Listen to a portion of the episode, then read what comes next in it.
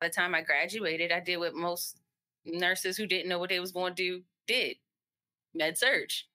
I was mm-hmm. actually told that I wasn't performing well enough in the position and that they thought that was no longer a good fit for me. And it was recommended that I take another job somewhere else in the organization.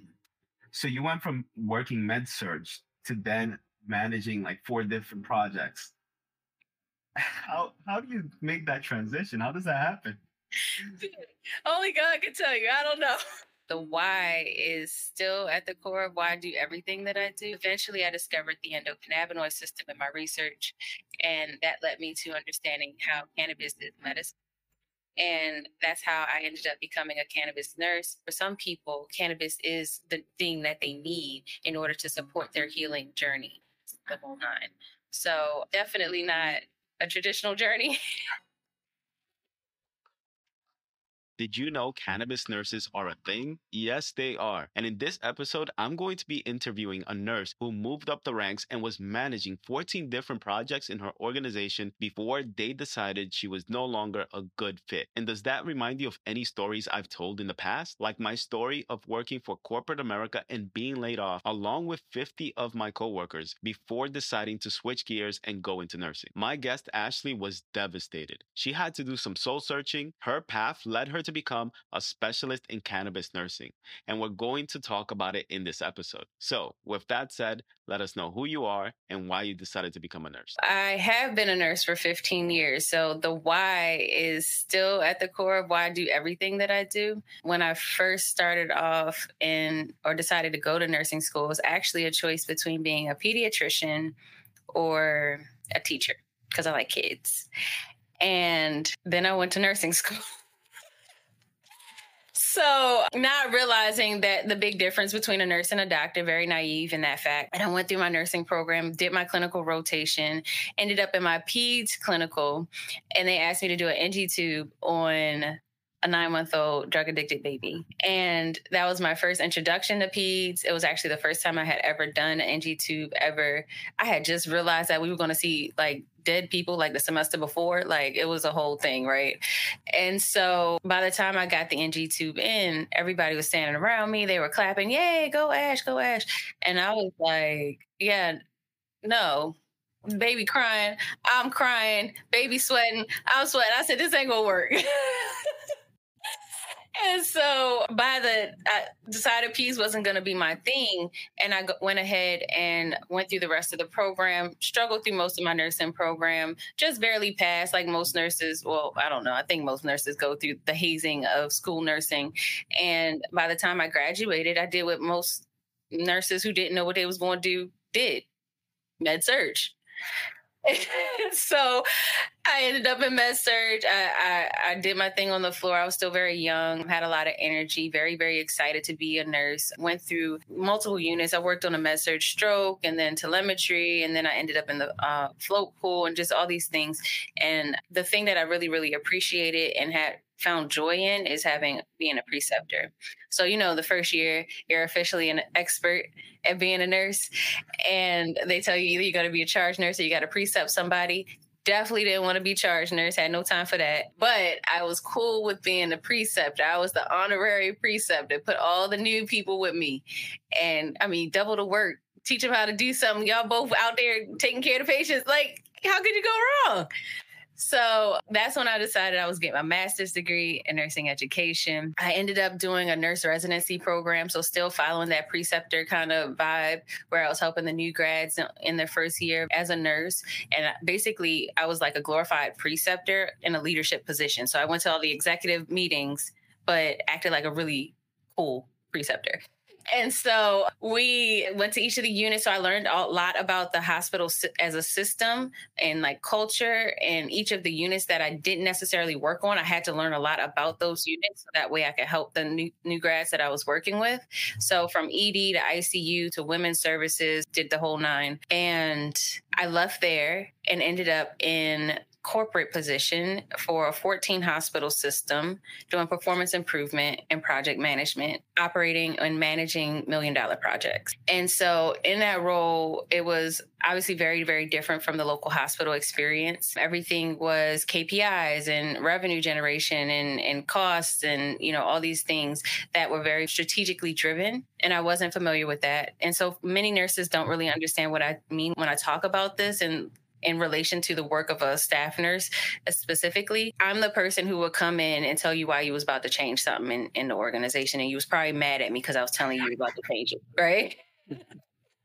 and you have no idea why I'm telling you, but we've been working on this for months. So this is what we about to do. And it was very interesting to be in that in that particular place because I had a lot of empathy for the the staff nurses there weren't a lot of people like myself, not a lot of nurses. There there weren't a lot of women, and there were definitely not a lot of women of color in that particular work environment. And like I said, just the general idea of what was acceptable and what wasn't acceptable was very different than what I understood acceptable work was supposed to be. So an example of that was a project that we worked on. You know, usually I tell this story, and most people don't know what I mean by a stent, so I have to say something else. So I'm I'm very grateful that people here will understand what I'm talking about.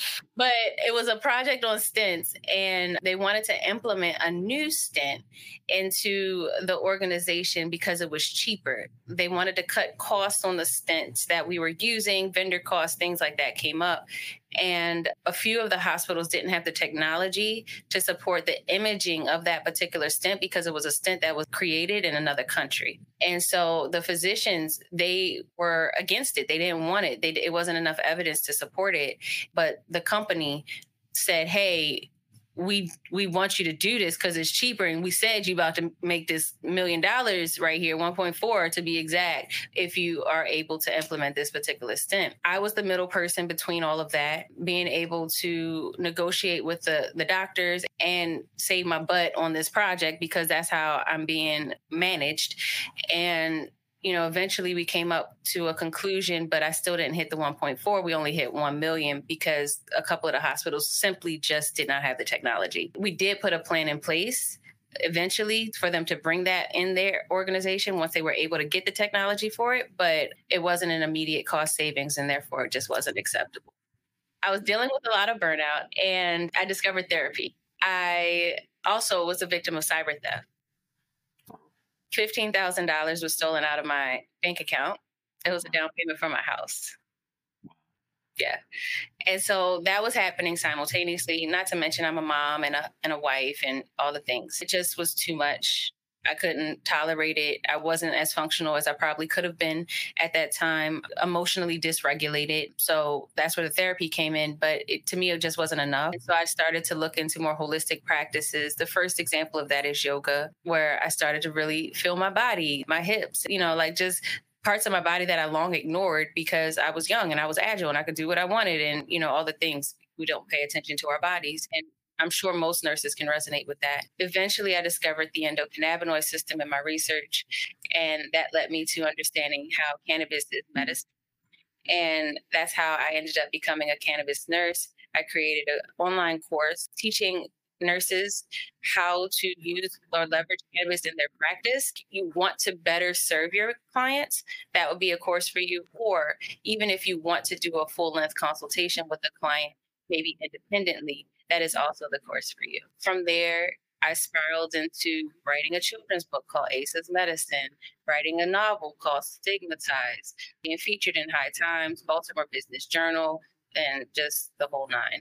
So definitely not a traditional journey. Say that again.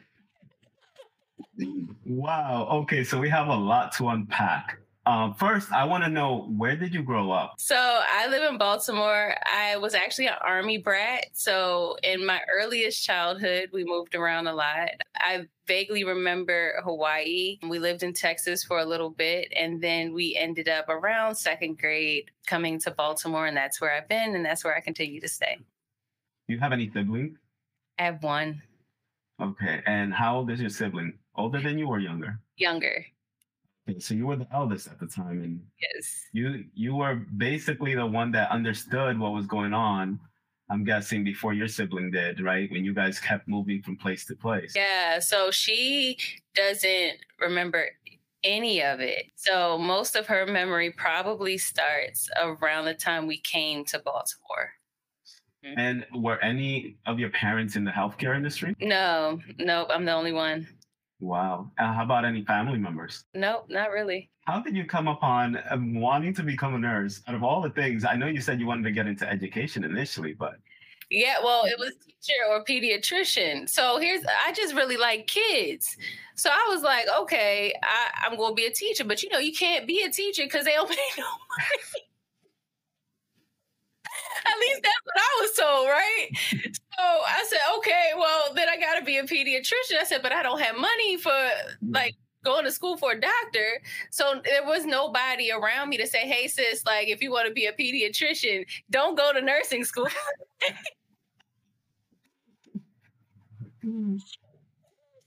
oh boy.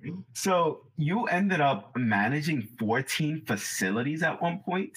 Yeah projects overseeing projects over those mm-hmm. 14 facilities so mm-hmm. those those projects we were mm-hmm. basically trying to make each hospital do the same thing it's crazy yeah and was all of this in baltimore maryland yeah across state of maryland so you went from working med surg to then managing like four different projects. How how do you make that transition? How does that happen? Only God can tell you. I don't know. Hmm. oh my gosh. No, I really want to know because you know there's a lot of nurses here that are interested in getting into administration, but they just don't know how to go about it. Okay, yeah. I mean, we can go there. Seriously. Yeah. Here's the thing I feel like we can do anything that we want. One of the biggest lessons that I learned from that experience working for that in performance improvement is how to sell yourself. So it wasn't something that I was aware of in the beginning, but man, I could sell the heck out of myself. If I show up for the interview, we we going in, right? I'm gonna tell you why I am the perfect person for the job right? And really, it's about showing up authentic because I think, um, and especially this day and age, not only are we dealing with burnout as staff nurses, leaders are dealing with burnout. A lot of us, we don't really realize how like overworked and overburdened our leaders are, and we're expecting something of them that isn't really human like because they're going through with whatever they're going through. So if you can break that ice with this person, like they go through interview after interview, these pre-scripted interviews, nobody wants to sit through that that. They bored, they tired, they not really listening to you anyway. You have no inflection in your tone. You didn't show up dressed to impress. Like you don't have to come with your scrubs on. You could put on some really nice clothes if you feel like it. Put on some makeup if you if you choose to, or not. Just wash your face real good. I don't know, but come ready to sell who you are, what makes you you, and what makes you unique, and what makes you different. And those are the things that people do to connect. And so, with that being said, when you find yourself in situations where somebody's willing to even take the time to talk to you, talk to them. Figure out what they need from this employee, right? And I'll say this too. I've had times where people have reached out to me on LinkedIn. Update your LinkedIn. If you want a certain position, put that keyword in your LinkedIn because there are recruiters everywhere looking for you. You know, I host weekly live streams on my YouTube channel, and every single live stream that I host, I get students, nursing students, or potential nursing students asking me, what's the best way for me to increase my chances to get a job? Yeah. And I always say, you know, LinkedIn is a powerful thing. And I've gotten, I've actually interviewed so many nurses who have gotten jobs through LinkedIn messages. Like yes. they just messaged a recruiter or a manager in the department they were interested in working in, and they got a job through that. So yeah. I highly recommend LinkedIn. And that's just one of them. There's so many different ways to get a job. You know, the thing that you say is like you always show up and you tell them what they want to hear, right? You tell yeah. them why you're the person for that job. And people don't realize like you need to talk about something that resonates with the company you're applying to or with. Whenever I have an interview, I always get the job because I say the things that they want to hear. Yeah. At the end of the day, you always got to be yourself, but you also have to show them why you are the perfect candidate for the position. Mm-hmm. For but sure. I find it funny because you said when you used to work in med surg, you never wanted to be charge nurse. Then no. you, here you come and you're managing 14 different projects. yeah. yeah It's bananas. So mm-hmm. and, and and it wasn't a good fit though. And you know, and here's the other thing on the flip side, sell yourself, right? Like you want to get into where you want to get to, but also recognize what this doesn't fit for you. What doesn't align, you know, because not everything is made for everybody. I know now that that just that particular position just wasn't one that I would be in for a long time. I learned a lot. It was great experience. It it continues to help me to this day, but that's not something that I needed to be in for 10, 15, 20 years. It just isn't. Do you remember how much they were paying you in that position if you don't mind me asking? 120k. That's not too bad, but it, it, can be pretty stressful if you think about it. You're managing 14 different projects, mm-hmm. and you're getting paid 120,000. Do you think it was worth it? No, I don't. And I also would like to believe that I was probably one of the lowest paid out of my peers. Why do you think that is? Just because of some of the evidence that I could pick up over time. So I don't want to get too deep into it because I don't want to expose the particular organization too much. You know. Yeah. So how long did you last in that position before you decided to move on? Two and a half years. You know, a lot of people talk about how stressful and burned out, you know, the bedside nurses are, but just like you mentioned, they don't think about what the administrators are going through because I work with, you know, some really cool, awesome managers and a director, and they're great human beings, but I can tell how much stress they're actually under. Yeah. And that's why myself, I would never want to be in a managerial position because I know how stressful it can be. And, you know, at, in one end, you're trying to make sure that your staff is happy, but at the other end, you're trying to make sure that the administrators above you are also happy. Yeah. And just like you said, you were the middleman in this position. And that can be one of the most stressful positions to be in and I yeah. can see why you got burned out. Yeah, for sure. I mean, it's definitely pressure coming from both ends, and you know, as as nurses too, we're we're highly compassionate people. I, I haven't met too many nurses in my entire career that didn't have a really strong why they became a nurse to begin with. And most of the time, it's some story about either somebody that they've dealt with personally, themselves personally, or had a very significant need to help people. And that's why we ended up here and doing this particular profession. And so, with that large amount of empathy and that need to want to help people, it's very, very difficult for us to operate as leaders because we want to help the people that we're supposed supposed to be serving. But to be honest with you, in leadership position, your your job is to drive revenue for the organization. It isn't for you to help the staff that you're working for. Absolutely. And did you have a child at the time while you were working in this position? Yes. How old is your child currently? My oldest is 14 and my youngest is 8. Oh, wow. Okay. And is your husband working in healthcare at all? no, already. oh man, he doesn't know what you're going through at work. Oh boy. Heck no, man. Okay, so you decided to quit this position. Did you put in your two weeks notice before you quit? Well, what actually happened mm-hmm. was because I was dealing with the burnout symptoms, I was actually told that I wasn't, oh, it's not even really the burnout. I mean, that had something to do with it, but because I didn't hit those markers that I was telling you about 1.4 versus 1 million, I was actually told that I wasn't performing well enough in the position and that they thought that was no longer a good fit for me. And it was recommended that I take another job somewhere else in the organization. You see this? You see this? This is how they treat. So I worked in corporate America. Yeah. And that's exactly how it is in corporate America. Mm-hmm. I got laid off two times. Mm-hmm. And I remember the last time that I got laid off, this was before I even got into nursing. I remember yeah. walking into my office and I was working as a risk analyst. So I used to was it was in a merchant processing company and people who want to accept credit cards in their businesses, they reach out to these merchant processing companies and ask them to, you know, like POS systems, which is basically a credit card machine. Yeah. And then when the credit card is swiped, we're the ones that make sure that the transaction goes through to the credit card company and the money gets deposited in your bank account. Anyways, yeah. I was reviewing people credit card history and their credit history yeah. and responsible for approving the application or denying it. Yeah. And I remember uh, a collapse that we had previously during the re- mm-hmm. months were going by. I remember seeing that our and our revenue was going lower and lower and lower every single month. And yeah. I kept telling my coworkers, I was like, this is not looking good. You guys need to start looking for a job because we're not going to have one soon enough. They didn't yeah. believe me. And yeah.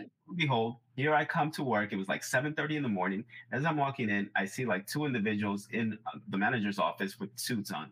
Yeah.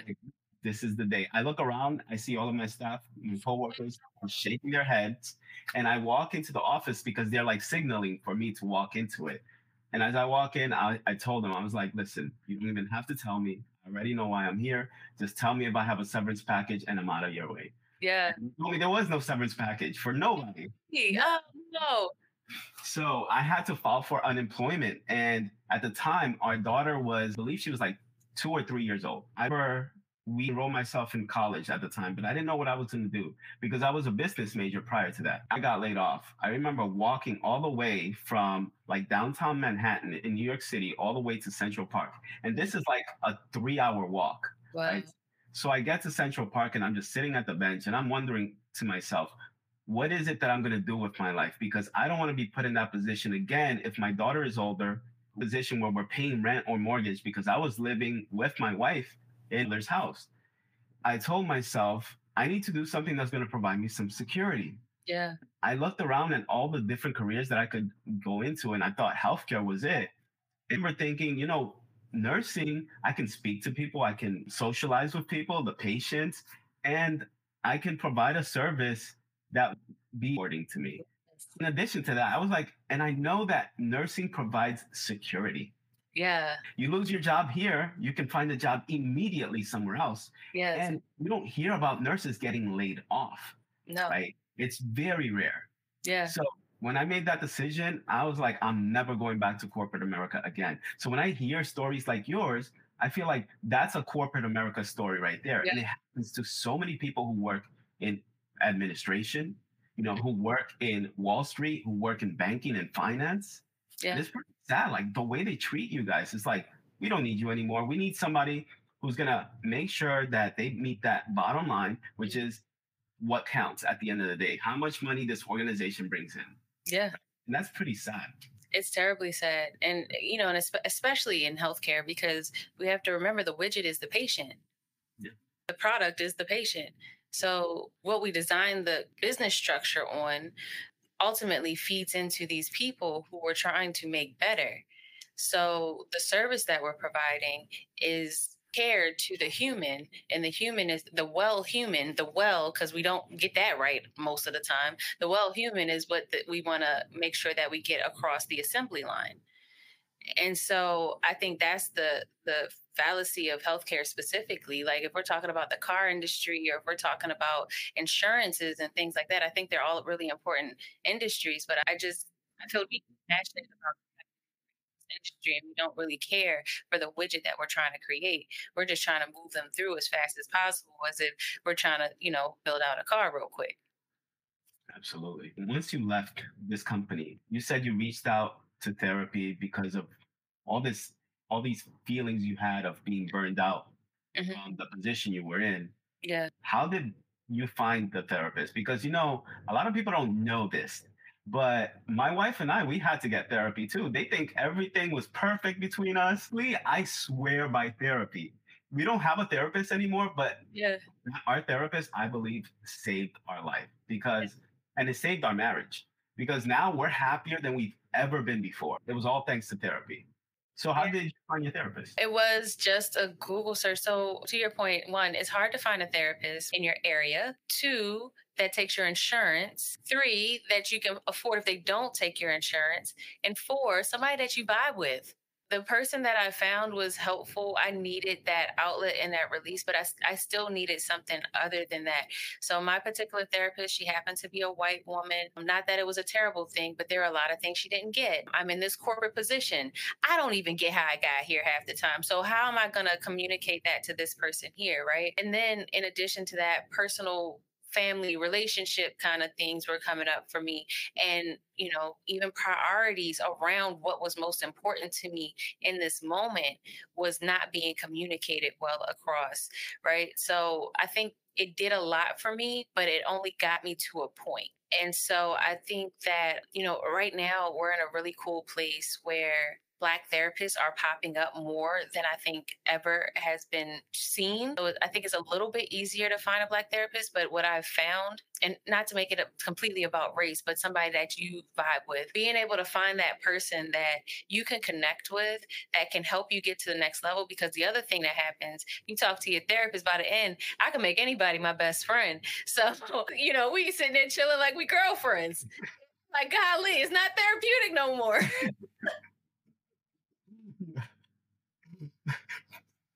anyway, those are all things just to consider when you're looking for a therapist. I honestly, I think, you know, any version of therapy is important. Any work around self awareness is important because I think that's probably the biggest culprit when we're finding ourselves moving in circles is that we're not aware of the behavior that has us moving in circles to begin with. And you said you fell into yoga after that.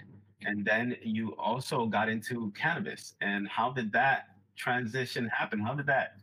How do you even think about cannabis? You said you did some research, but like of all things, why cannabis? Okay, so yoga, yes, that was like Bay at the time. It was a release, it was meditation attached to it. So it really created just almost a safe space for me to go that I went to without other people around. I've had some pretty profound moments going through that, but I think the I guess one of the more initial moments where I was like, oh, this is my thing is when I realized that my, I needed to stretch my hips. I was like, oh, girl, you got hips, you know?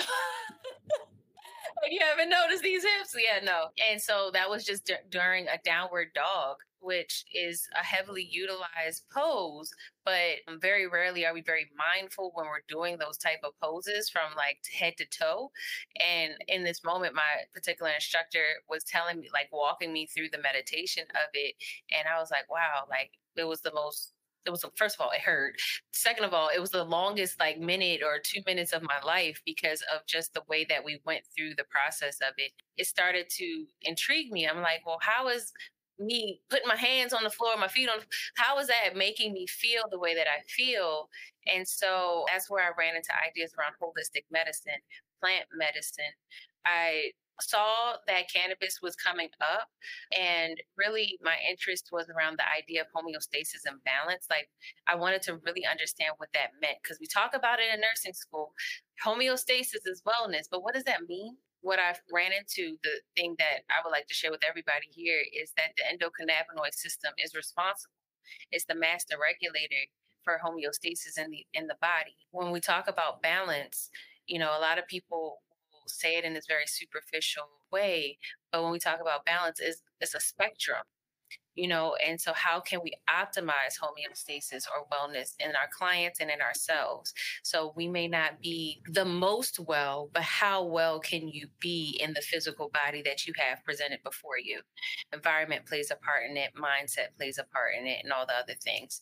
And ironically the cannabis plant has chemical compounds, THC and CBD to be exact, and plus a hundred other compounds that bind to the endocannabinoid system. And we also make versions of those compounds in our bodies naturally.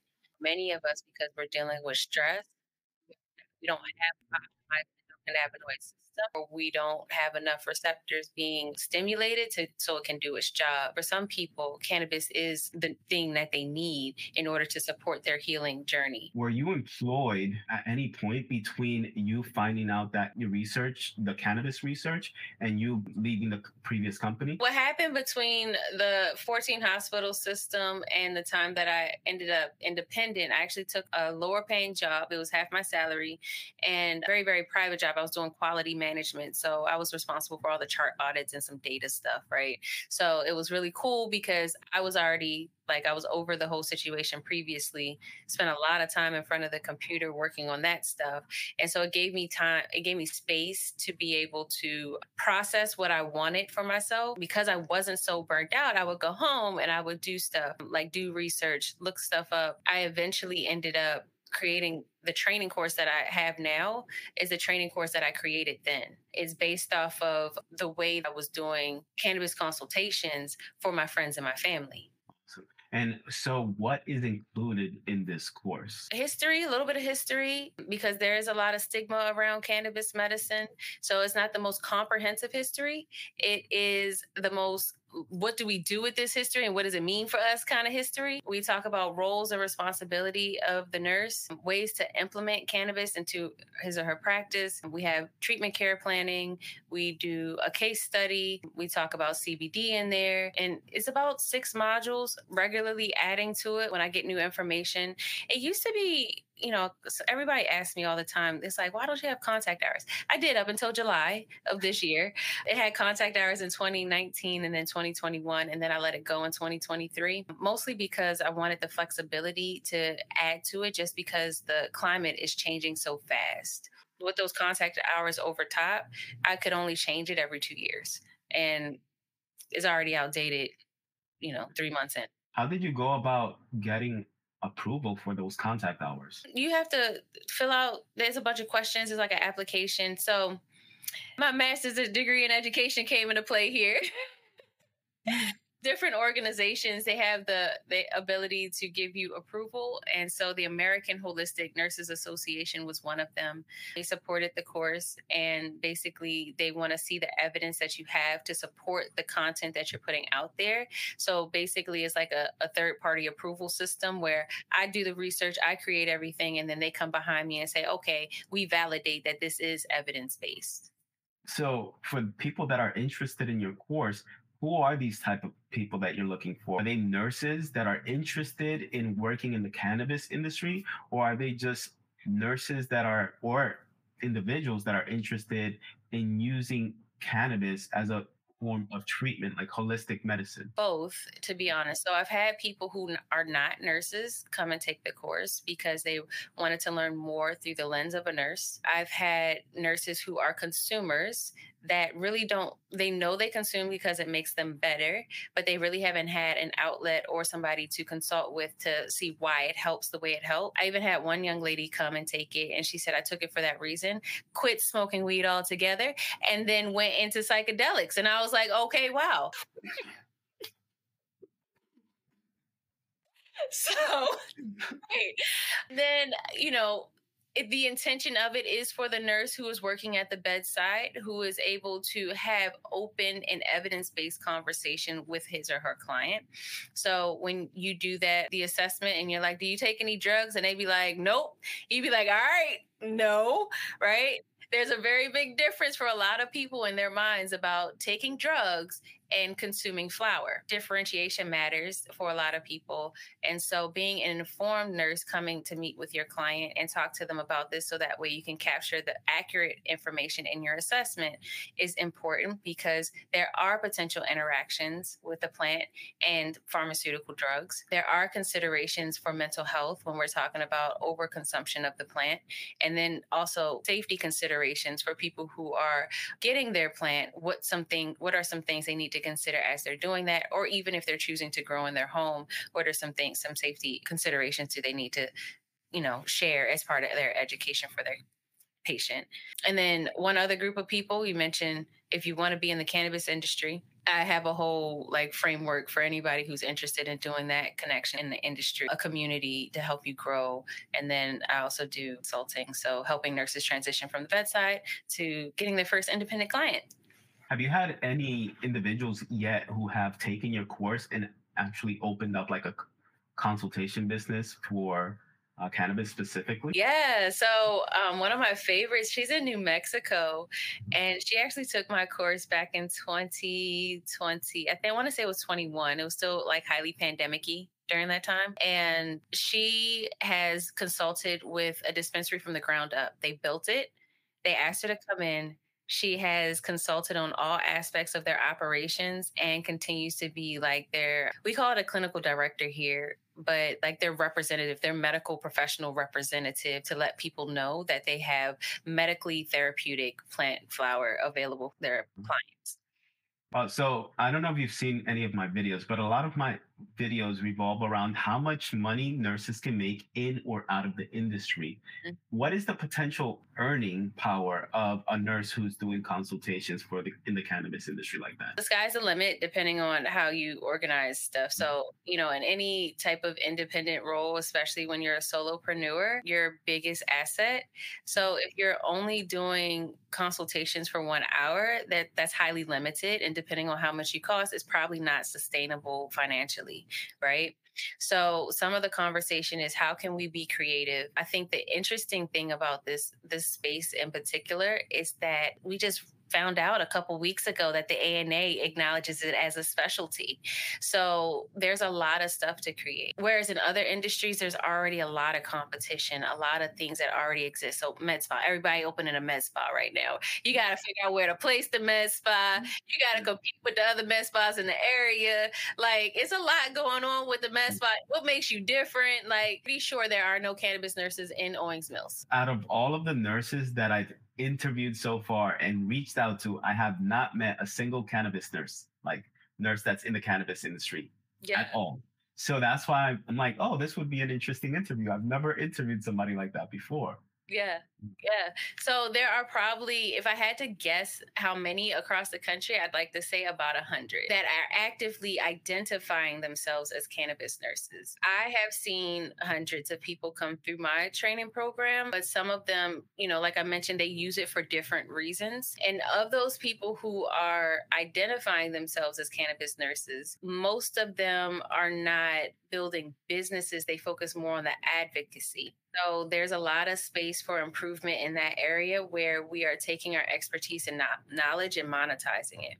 I see. Now, is it more difficult for a nurse practicing, let's say, in like the Midwest or somewhere where you know marijuana is still not legal, for them to be able to get into this line of work? Yeah, no. So I think that has a lot to do with mindset because first of all, the underground market exists. Mm. People smoke it all the time, you know? And so just because the legality of it doesn't support you, that doesn't mean you cannot offer your nursing services to the people who are choosing to consume it. That's true. And so I think in those states where it isn't legal, I think it's the most opportunity because you can participate in the legislation and you can engage actively in some of the p- political evolution of this, which is needed because most of our political figures have no idea why it's considered medicine and they still think this is your mind on drugs most of the time. And so having an advocate who is a healthcare professional, that's that was the case for me. Very few people who look like me showed up in these advocacy meetings. Lot, very few people, very few nurses showed up that you know to even speak on it in many cases. And so I was always the one that was different. Oh, there go Ashley, the nurse over there. You know, that supported networking. It supported being able to figure out the needs of my target audience, to do my market research, you know, all the things that you have to do when you monetize anything. And so if your state is actively in deliberation about some of the things they're trying to implement, then you can be a part of it. Yeah. Absolutely. At the moment, how are you doing financially if you compare it to when you were working for your uh, for the other company? I would say equal. I'm taking care of myself. I'm taking care of my family. I feel very comfortable you're working for yourself now. Yeah, I got the freedom to work for myself, and I'm cool with that. You know, I don't leave my house every day. I've been building a lot of little ventures. I started doing workshops. I started doing small events with people. So it's just kind of create open the door for so much more. You know, the idea of multiple streams of income is is real. You know, let's let's do that. Honestly, even though I say, hey, it's equal, I have freedom one and and, and larger potential for growth. Plus, you, I mean, who's gonna fire you, right? Nobody, because you're your own boss. Right, we good. exactly, exactly. So, if my guests, um, sorry, my viewers are interested in getting into this line of work and signing up for your course, how do they reach you? I'm on Instagram, Cannabis Nursing Solutions. Inbox me, and I'll I'll reach out to you. I always respond to my Instagram account. I also have a free ebook I can give to them talking about all the different ways that they can make money in the cannabis industry if that's something that they would be interested in. Yeah, if you want to email me, you can email me at cannabisnursingsolutions at gmail. If you enjoyed this episode, then you're probably also going to enjoy the episode of the nurse who went from a dialysis tech to LPN to RN to BSN and MSN in less than three years and for mm. under $4,000 in overall cost.